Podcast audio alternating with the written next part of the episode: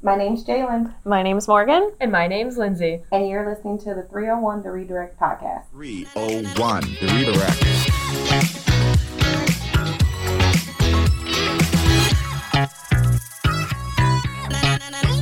So as you heard, we have Lindsay on our podcast today. She is our graphic designer here at Trademark. Hi. I love my job and I love colors even more. Um, I'm very excited to be talking to you guys about something that we're also passionate about and that controls our everyday lives. So. Yeah. All right, so as normal, we're going to start with an icebreaker pop quiz. So for our first question, we have, what is color, Lindsay? Describe what color is to us. So color can be a combination of either pigment or light, and that affects things differently. So you have different wavelengths that influence your retinas that create these color hues that range anywhere from red to purple, and then anything in between that with uh, different variances of tints, shades, and tones. Okay. So Nate, what's your favorite color and why?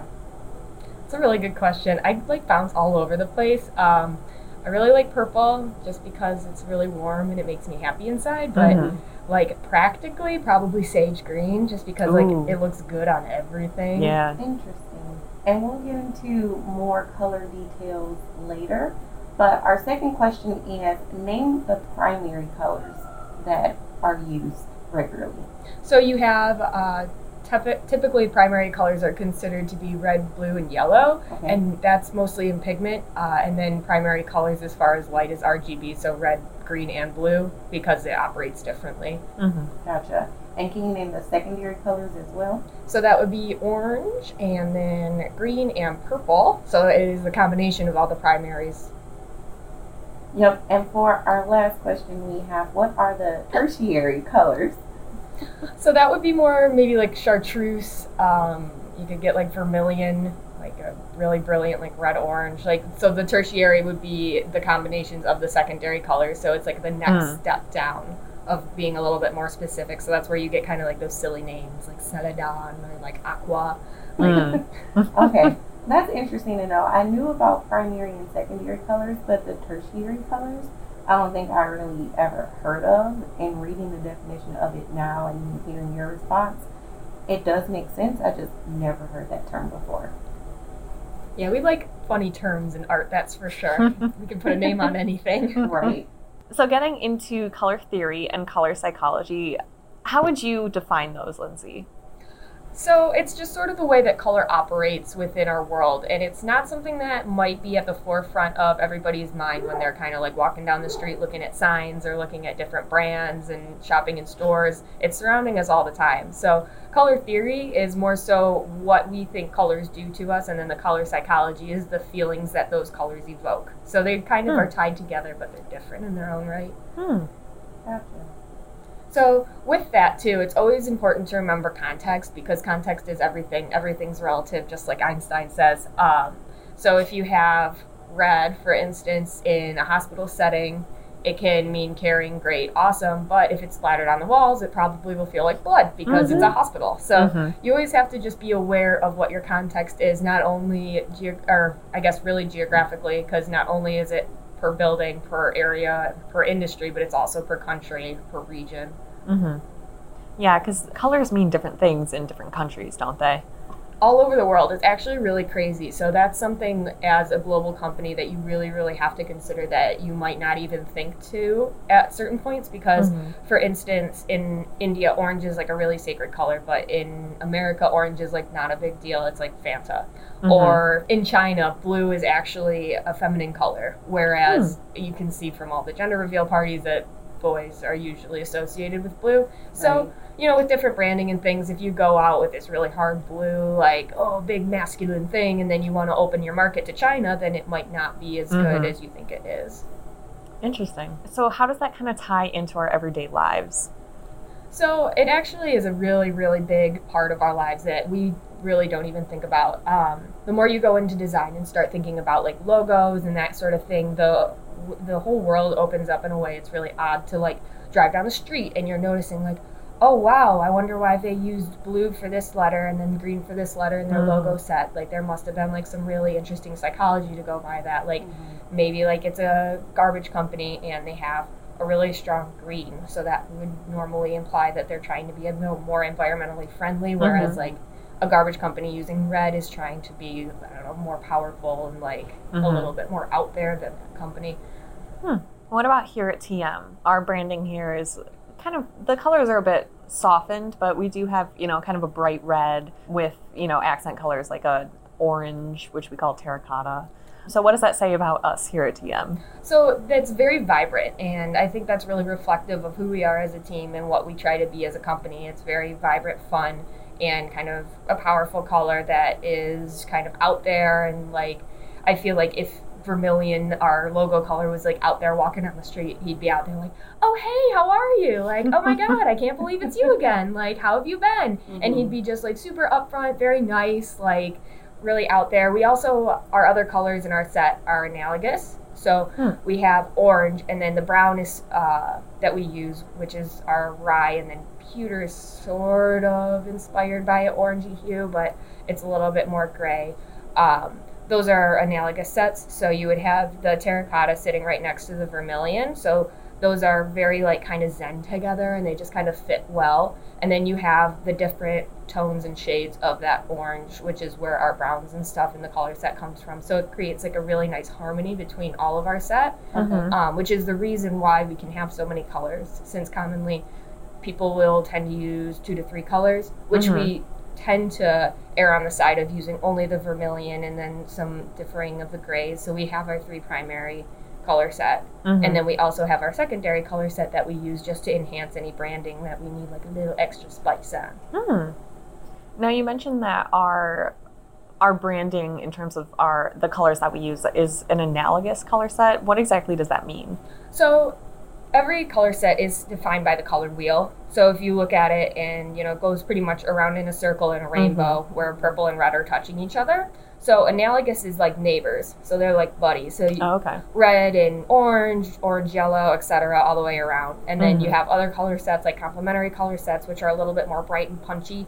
Uh, lots of like sports teams and things that are like, oh my God, mm-hmm. like that is someone that would use a complementary color set. Um, Analogous tends to be a little bit more subdued, a little classier in general, I guess. Hmm. Um, and then you can also do like a triadic, which would be, you know, using like, say, the primary color set, which would be like your red, yellow, and uh, blue. Hmm. Interesting. Interesting. Very interesting. So keeping with the theme of orange, since we've been talking about orange a lot, the context of it has been very interesting to me since I've been preparing for this podcast. So in the Western cultures, which is the United States and Western Europe, I thought that it was pretty funny that it says it's a kid, a kid-friendly color, which, you know, we see all the time mm-hmm. with, like, different brands, like Nickelodeon is orange. Mm-hmm. But then it also applies to impulse buyers, which goes back to our previous two podcasts talking about market segmentation and buyer behavior and personas. So that's one color that if you know you're an impulse buyer, you might want to stay away from it because that can get you to, you know, purchase more things. Mm-hmm. Avoid so, that Amazon. Yeah. Yeah. So I thought that that was very interesting in how all the colors around the world, like, have different meanings. Mm-hmm. Just like you said with um, orange and the Middle East, it means danger, mourning, or loss, but we see it as more friendly um, and more happy. Mm-hmm. So I just think that that's just super interesting. Mm-hmm. Yeah, it's it's really fascinating kind of how cultures can shape meanings for, you know, things like color, which is at its most basic form, it's just light waves, but how that can mean different things to people in different cultures and how it there's not really a consistency for it. So mm-hmm. that kind of shows that it's just a man-made feeling guided by culture, which is really interesting. Sure. Right. Mm-hmm. It's it's pretty cool. So there's a couple different ways that you can kind of look at it with um, the cultural association and then more of like a natural selection type association. So mm-hmm. there's things that we'll just like inherently relate. So like blue, water, sky, mm-hmm. yellow, yeah. sun, gra- uh, green, grass, trees, nature. Uh, so these are like more natural associations that we have developed over the millennia, uh, evolving into these mm-hmm. awesome creatures that we have become. Um, and then we have our cultural associations, which have also evolved over time to, you know, be meaningful of like flag colors and different religious associations for things. Mm-hmm. Uh, so that's a lot of times where those other different cultural associations will come from. For instance, like black and white can mean really interesting things, uh, especially in like Asiatic cultures where they operate on like the yin yang. Mm-hmm. Uh, most commonly, I feel that black is often associated with male masculine energy. Mm-hmm. However, it's flipped in uh, like Japan and Korea. Oh, interesting. They actually associate black with a female. Hmm. Um, and then same thing with the, their funeral attire. They wear white to funerals often. And I thought that was super interesting because mm-hmm. we're the opposite here. Right. Yeah, because here, like in Western culture, white kind of represents life, and mm-hmm. then darker colors represent death, which is why you wear white on your wedding day, but you wear black to funerals. Exactly.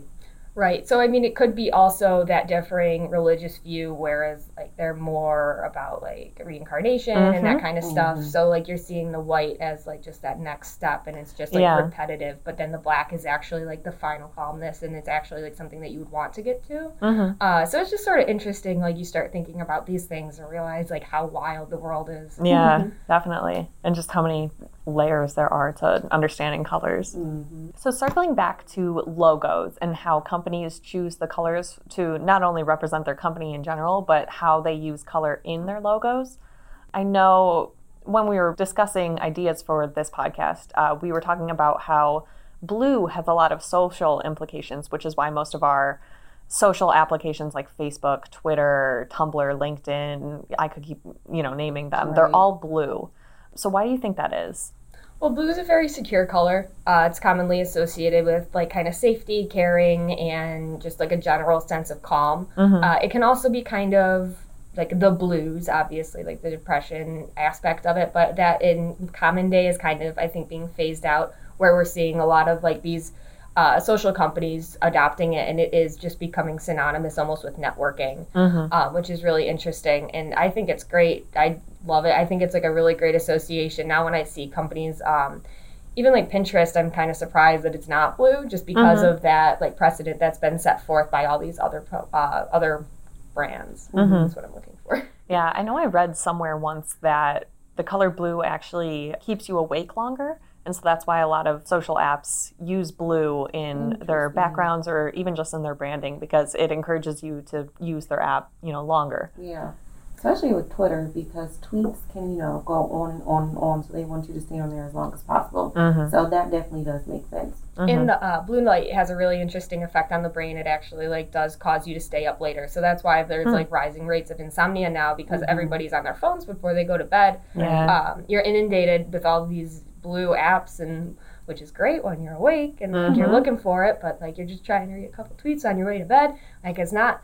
That was ideal. Right. Yeah, which I think is also why, you know, there's the rise in blue light glasses, which mm-hmm. Lindsay's wearing right now. Yep, I have some too. Mm-hmm.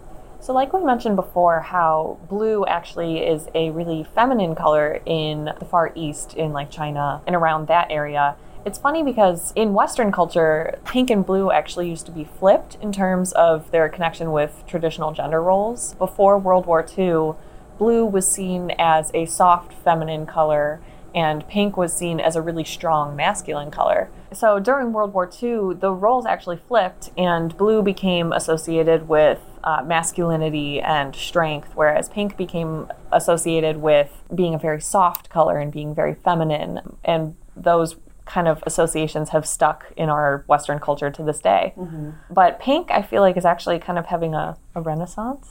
I would say so. I absolutely love seeing pink brands, uh, especially like larger brands that kind of break out from the makeup and like feminine markets, just mm-hmm. because it is some, a great color.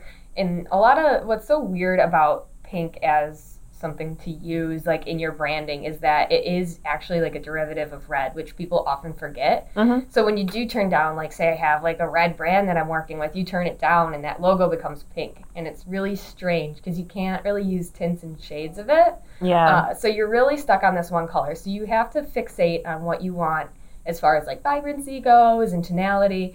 And so it's really cool that a lot of these different companies, like for instance, Lyft, we were just talking about yeah, the other mm-hmm. day, how they have like great pink logo mm-hmm. and it doesn't feel feminine. It's a very no. bright, punchy pink. It's like mm-hmm. really in your face. Mm-hmm. And that's, you know, obviously like what that company would want to be. They're trying to be there for you mm-hmm. when you need it. And this is going to be there. It's going to be fast. It's going to be professional, mm-hmm. um, which is kind of flipping the script for pink. And, you know, you see it in T-Mobile as well. uh, which we really, really don't see a lot of pink in, like, any type of tech. Mm-hmm. Mm-hmm. That's mobile phones, but it's kind of within the tech field, I mm-hmm. think. And then obviously we see it in, you know, Barbie and Cosmo and Vicky's. Yeah, the more traditionally feminine right. brands. Yeah. Mm-hmm. Yeah. I think going back to Lyft, I think pink actually works really well for them, considering, you know, Uber came out before Lyft did, and their branding is kind of dark blues and grays and kind of a very masculine vibe. Yeah. And I know a big social concern in using, you know, ride-sharing apps is that women don't always feel safe. And so I think that that's really benefited Lyft because mm-hmm. it kind of shows kind of just a subliminal association with femininity. And right. it's really worked out well for Lyft, I would say. Yeah, and I use Lyft um, more than Uber, and I just think I never even, you know, paid attention most of the time to the logo being pink. I think it was more like a subliminal um, thing for me. Like, I just, from the first time I used it, it was like a great experience, and from there, it just keeps getting mm-hmm. better. So I just feel like because it's pink and because it has that, like, tonality to it, it just, you know, works for me. Mm-hmm.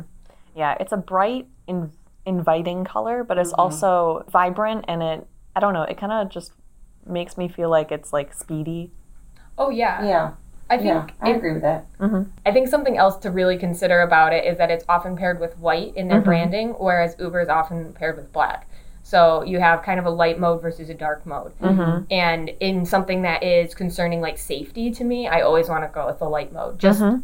subliminally, the light is safer. You know, you're yeah. kind of like not really wary of anything. The white is culturally just kind of like a bright open thing. It's spacious and like you can kind of see everything that's going on. Mm-hmm. And then when you go to Uber, you have this really dark overall with white text on it, which maybe it's harder to read. And yeah. I'm kind of looking mm-hmm. for information a little bit more, which I want everything to be really straightforward and feel like very, very confident in all of these decisions. Mm-hmm. So I think it's a very interesting take on it, and I think it's working out really well for them. Mm-hmm. Yeah, that's a good point, and that ties into Target's logo, like red yeah. and white, mm-hmm. and how a lot of people just feel free and open to go into the store, how they love the brand, and how they can just feel like, you know, they don't need a certain product, I can just buy it anyway because I feel safe, I like the store, I like what they stand for. Mm-hmm. So that pretty much ties into that as well. Mm-hmm. Yeah, the you, it's not something you might think about, but that secondary color that they're using as like their background is really, really thought through. So like that white background, um, even between the rings and the Target logo, for instance, it is showing, you know, you have these bright punches of really fun, great color. It's trustworthy and um, it's just very comforting and warm overall. And then you have this white, which kind of breaks it up and says like, okay, well, we're really awesome in these ways, but we also can serve you in these ways too. It's also very open, we're spacious, and we're caring, and we're here for you. So mm-hmm. I hope you enjoy your experience. Mm-hmm. Mm-hmm. And especially with the advent of all these new technologies that have been coming out, it's really interesting to see the different methods that you can go about choosing your colors. So say you're just this brand, you just kind of started out, I identified that I want green to be my color, but I really don't know where else to go from that. I'm mm-hmm. kind of like an environmental agency, and I know that this is going to be the best color for the forefront, my primary color in my logo. But I really don't know what do I want my secondary and tertiary colors to be in my color set. So we have all of these really great tools now that actually will curate your colors for you. Uh, something like Coolers, which is a really great website that mm-hmm. you can just enter a hex code and it'll like serve you up a bunch of different combinations. Or recently Adobe just released Adobe Colors, which is a really, really cool web mm-hmm. application. Um, So it's really making things a lot easier for designers. You don't have to think about it as much. You can just decide, like you can literally just decide like, oh, well, I want an analogous color scheme because I want this to be really classy and feel like super smooth. And then it'll just serve you up whatever you want. If you want three to five, and then you're pretty much done. And it kind of mm-hmm. takes all the heavy lifting out of it for you. Mm-hmm. Yeah, especially when you consider the fact that colors are so much more than red, orange, yellow. You know, there's bright oranges, there's like mm. pumpkin, there's a ton of different tones and hues that you can have to each color. So it can be overwhelming when you know you want, you know, green, but what kind of green? And right. what do you want to pair with that green? It can be, you know, a lot of decisions to make. So these tools are awesome because, you know, if you don't like one of the combinations they come up with. You can just click shuffle and find a new one. Mm-hmm. Right, and that, that's even cooler with the coolers because you can save like two of your colors and it'll just yeah. continually serve up more until you're finally there, which again, it helps design become a little bit more accessible for people, which I think is really great that they can be their own brand ambassadors and mm-hmm. really run and own their brand, which mm-hmm. is great. So like we're thinking about how, you know, Lyft has the pink and white and that has like this really subliminal effect of that light mode versus dark mode and kind of translating to safety, at least in the case of a lot of women. Uh, so this is really interesting, kind of thinking about like the emotional implications that things have that you would never even consider. Like you would just walk up to like this big scary building with like this scary font. It's all in dark blues and it has like a big black stroke on the outside mm-hmm. and it just looks very, very intimidating. Yeah. And you're probably not thinking like, why is this intimidating to me? It's your brain's just registering it there. Mm-hmm. Or like a big bright red if you're like in kind of a bad mood, like I'm probably going to go to the restaurant or the coffee shop with the green sign if I'm not feeling like having a bunch of stuff in my face. Mm-hmm. Um, so, you know, when you're going through your branding process, it's really important to consider these subtle emotional contexts of things. Um, you know, so if you are trying to appeal to a certain market and you know that that market is, for instance, like mustard yellow is really, really in this year. Uh, and you know that your market is going to be like kind of into that mustard yellow, then you might consider looking into like what the emotional connotations of that is. Mm-hmm. Uh, personally, I get like a really warm feeling from it. Mm-hmm. And whereas like you have like a caution yellow, which would be like a really bright yellow, like you would see at like a stoplight or something. And that can actually evoke feelings of anxiety and worry. And it starts to make people question things if it is really, really predominant in your branding. Mm-hmm. So having mm-hmm. that muted tone of that actually is a lot more advantageous to a lot of people.